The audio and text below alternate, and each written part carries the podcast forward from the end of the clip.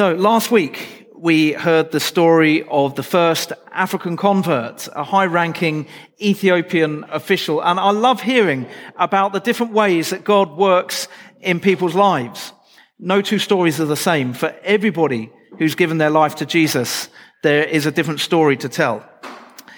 Well, today we've heard the story of Saul's conversion. Saul, who went on to become known as the Apostle Paul probably the most famous conversion in the history of the church.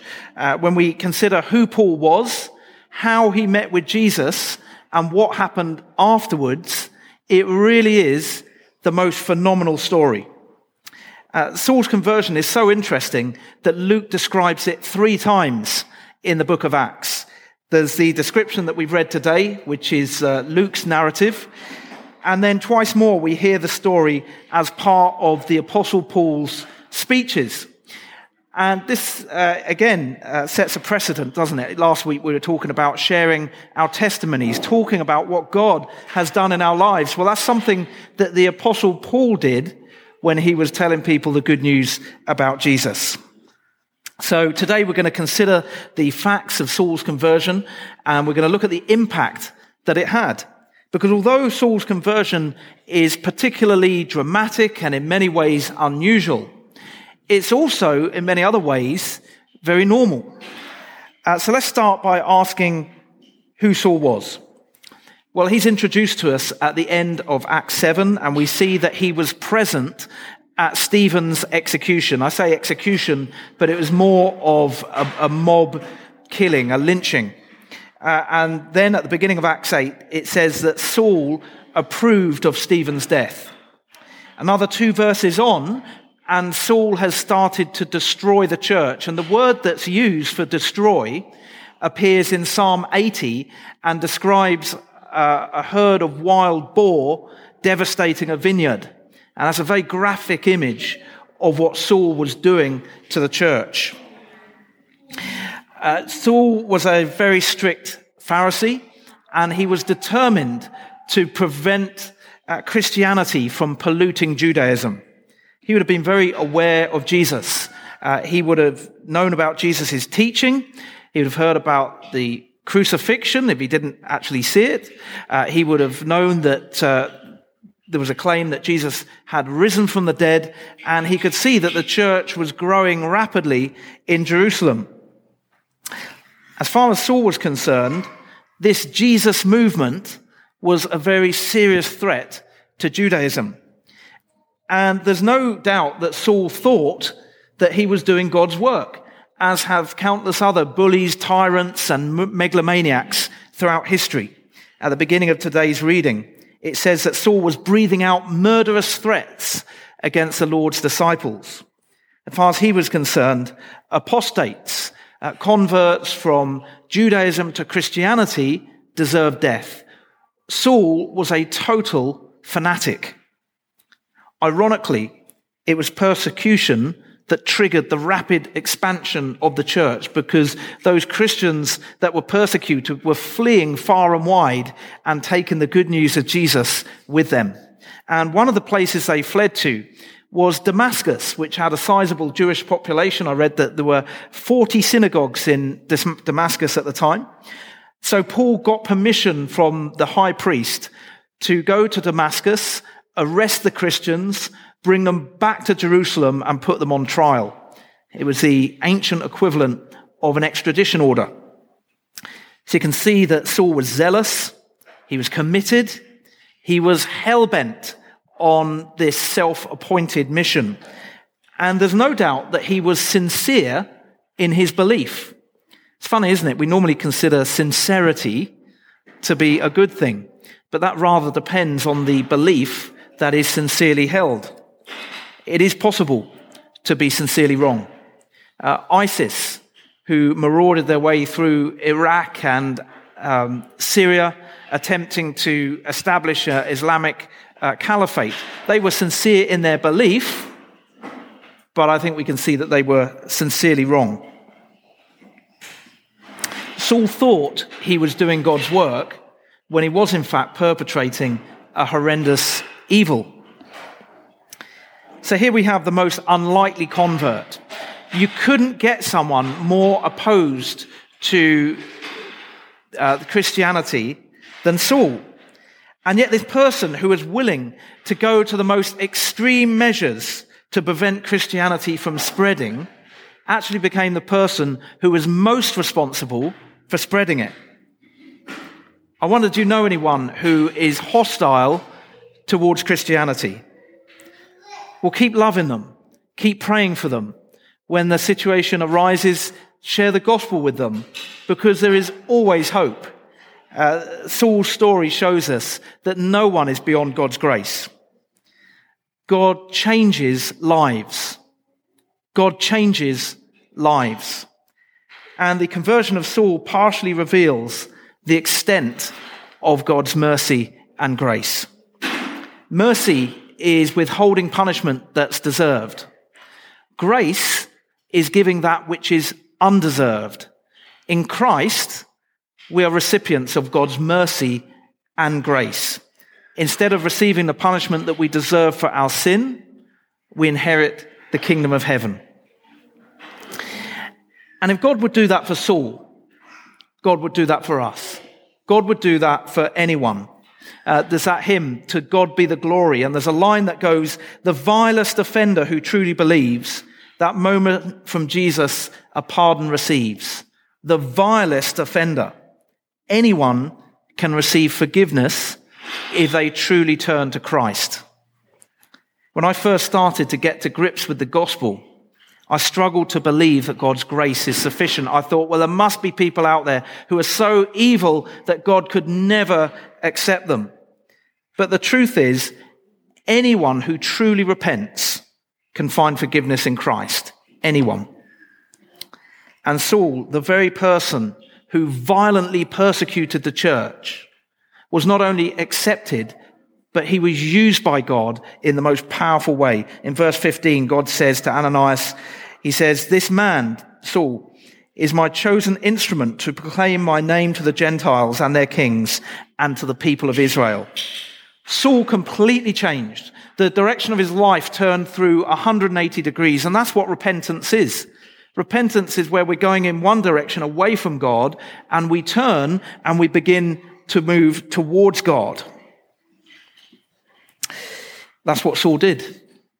But how did it happen? Well, every conversion is different, uh, but Saul's conversion was very different, which isn't surprising given the task that he'd been set aside for. He was traveling to Damascus to destroy the church there, uh, when all of a sudden there was a bright light from heaven. Paul later described it uh, as being brighter than the sun, and he was thrown to the ground. Could have been thrown from a horse, maybe he was walking and, and was thrown down. And he heard a voice saying, Saul, Saul, why do you persecute me? And he replied, Who are you, Lord? And the Lord said, I am Jesus, whom you are persecuting. Jesus doesn't say, Why are you persecuting my followers? Jesus identifies himself with the church. If you're persecuting the church, you're persecuting Jesus. And we see a similar theme in Matthew 25, don't we? When Jesus said, Whatever you did for, for one of the least of these brothers and sisters of mine, you did for me. You gave that person a, a cup of water. You did that for me. You visited that person in prison. You did that for me. You clothed that person. You did that for me. Jesus identifies himself with the church that Saul is persecuting. And then Saul is told to go on to the city uh, and await further instructions. He stands up, he opens his eyes, he realizes that he's blind. Of course, all this is highly unusual uh, though I have heard of people, um, particularly in Islamic countries, to whom Jesus has appeared in a dream or a vision. So these things do still happen today, but it has to be said that most conversions are not quite so dramatic. And even with those that are, there's n- normally some kind of process that precedes that dramatic turning point. We might be inclined to look at Saul's conversion and think that it was all very sudden, and certainly his um, experience on the road to Damascus was sudden. But when we look at Paul's own account of this event uh, that he gives to King Agrippa, you can read about it in Acts 26, uh, we see that even Saul's conversion involved some kind of process. In Acts 24, verse 14, uh, Paul includes a fuller version of what Jesus said to him. And Jesus said, Saul, Saul, why do you persecute me? It is hard for you to kick against the goads. To kick against the goads was a common expression used in farming, and we all know that animals can be stubborn and immovable. Uh, I was once uh, milking a yak in Mongolia, of all things, and uh, the yak started to move away from me. So I kind of put my hand over the top of it and was trying to pull it back towards uh, where I sat on this little stool. And of course, yaks are pretty heavy, strong animals. I had no impact on it at all. I, it just wouldn't budge. And all the locals were just laughing their heads off at me because it would have been much easier to move the stool towards a yak, but I didn't think of that. Um, so we know that when an animal doesn't want to move, it doesn't move. And when farmers used to plow with a yoke of oxen, as they still do in some parts of the world, uh, there would be days when the uh, oxen decided that they weren't going to plow, thank you very much. They were not going to move forwards. So they devised an ingenious device to get the oxen to move forwards, uh, which was basically just a pointy stick called a goad. Uh, but the most stubborn and spirited animals when they're jabbed with that pointy stick, they still wouldn't move forwards. They'd just kick backwards. They'd kick against the goads, hence the expression. The fact that Saul had been kicking against the goads implies that the Lord was trying to nudge him in the right direction and he'd been resisting. So what were the goads that Saul was kicking against? How was the Lord trying to move him in a different direction? Well, firstly, I think perhaps his own doubts his conscience, the prompting of the Holy Spirit, particularly when it comes to the person of Jesus Christ. Saul was a contemporary of Jesus. They were about the same age. Saul was based in Jerusalem, where Jesus spent a lot of time. Jesus preached in the temple there. I'd be very surprised if Saul hadn't met Jesus. And almost certainly he would have heard Jesus preach. Uh, that would have to have a tremendous impact on him. And as I've said, Saul was aware of the crucifixion. He, he, was aware that a lot of people were saying that Jesus had been raised from the dead. He was aware that the church was growing in Jerusalem. So could it be that behind all his fanaticism, he had doubts about Jesus' true identity? The Swiss psychiatrist Carl Jung said that fanaticism is only found in individuals who are compensating secret doubts. And I think it's often the case that those who are most vehemently opposed to Christianity are those who fear that it could be true. And I say fear because not everyone wants to believe that Christianity is true. Not everybody wants Christianity to be true. Uh, personally, I feel more concerned for people who are indifferent who don't seem to have any strong feelings about Christianity either way.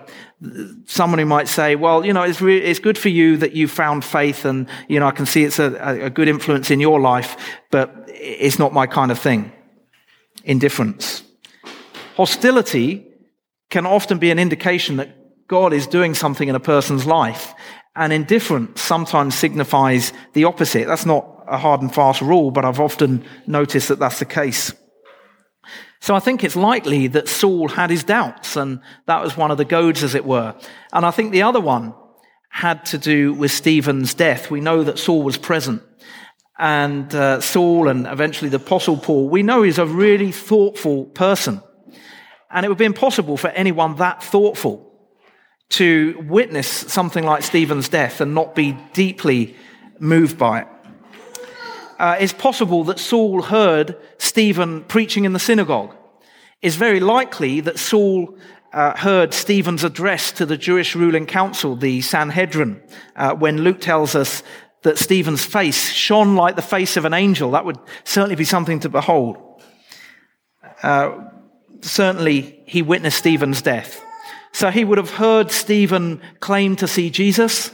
He would have heard Stephen praying in his last moments for those who attacked him, praying for the people that stoned him, praying that they would be forgiven.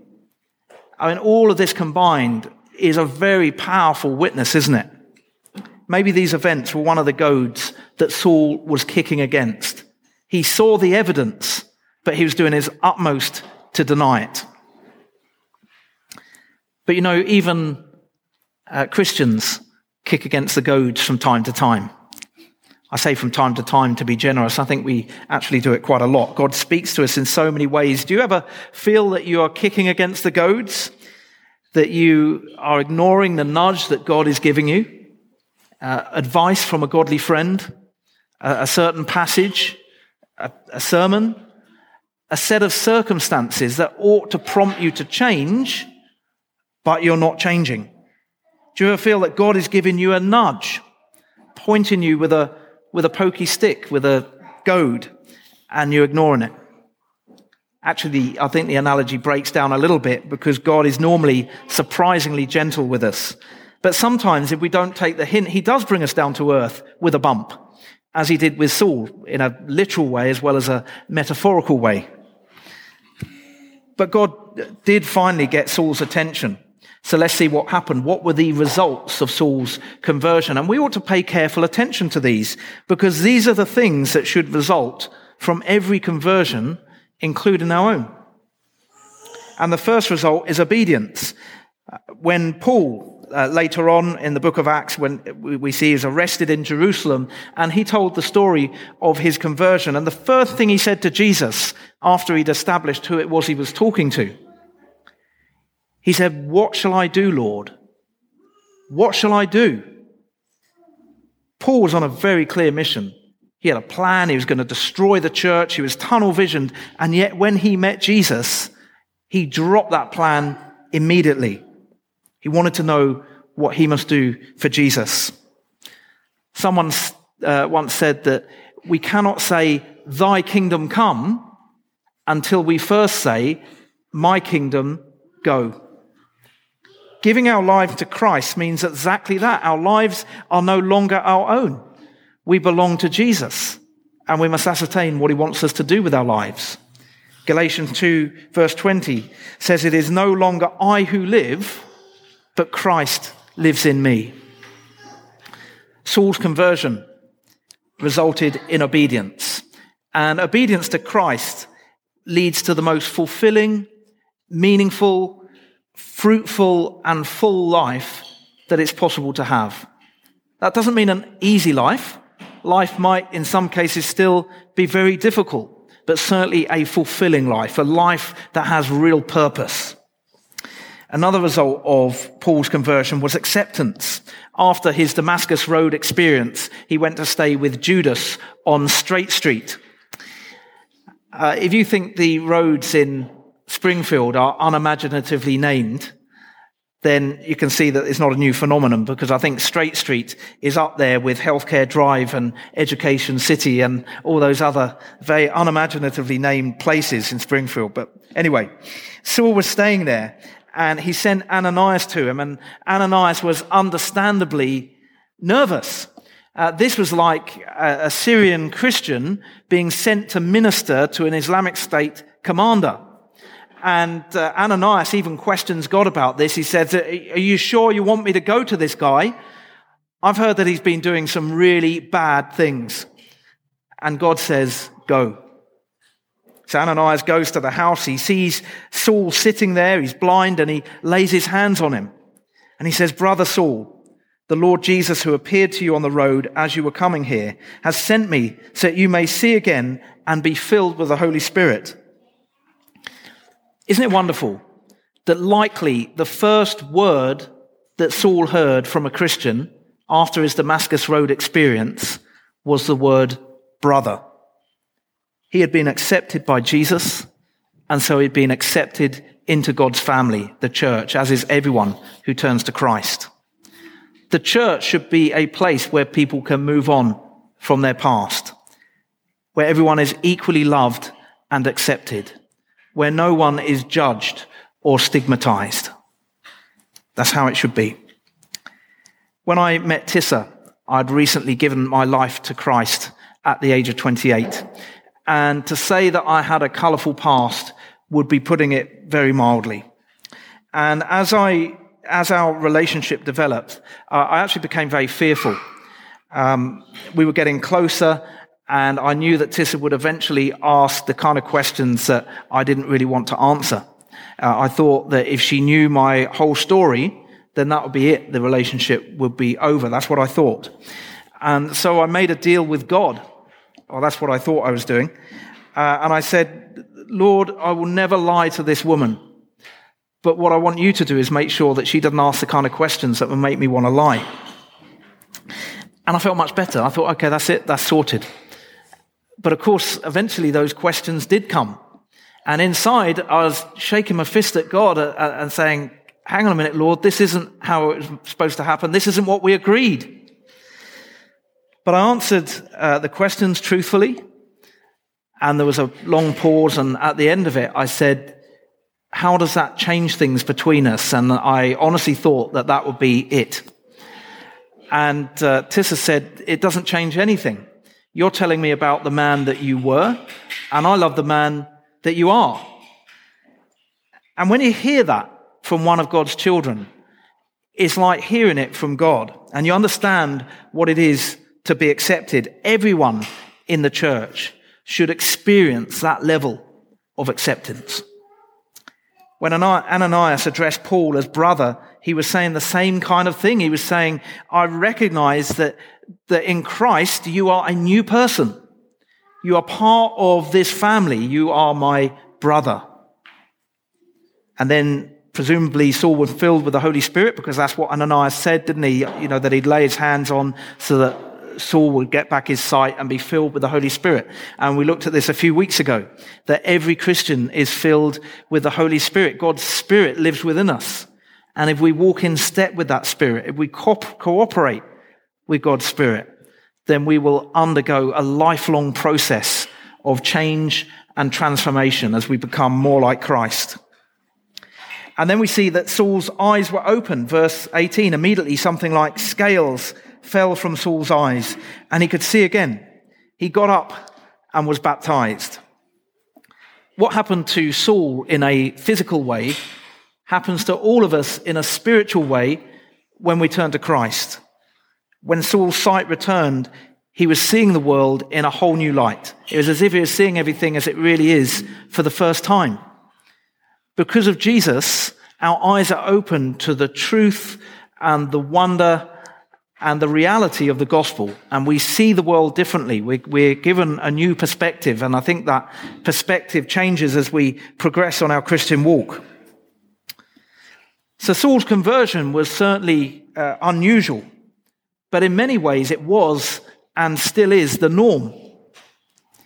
The grace of God is such that he reaches out to us in spite of the fact that our lives are steeped in sin. He prompts us calls us, nudges us, makes himself known to us. And when we turn to him, he accepts us, fills us with the Holy Spirit, changes us, and uses us in his sovereign plan. That is what happened to Saul, and that is the norm. That is what happens when people turn to Christ. So that is the redemptive power of Christ. Let's pray. Heavenly Father, we recognize that all of us have fallen short of your glory and we need a Savior. We need Jesus. And Heavenly Father, we thank you that no matter what lies in our past, when we turn to you, we have a very different future. We thank you that our past can be effectively erased and that you look upon us in the same way as you look upon your Son, Jesus. Thank you, Lord, for your mercy and your grace. Thank you, Father, that you change lives. And we pray that you continue by your Spirit to change us. And we ask this in Jesus' name. Amen.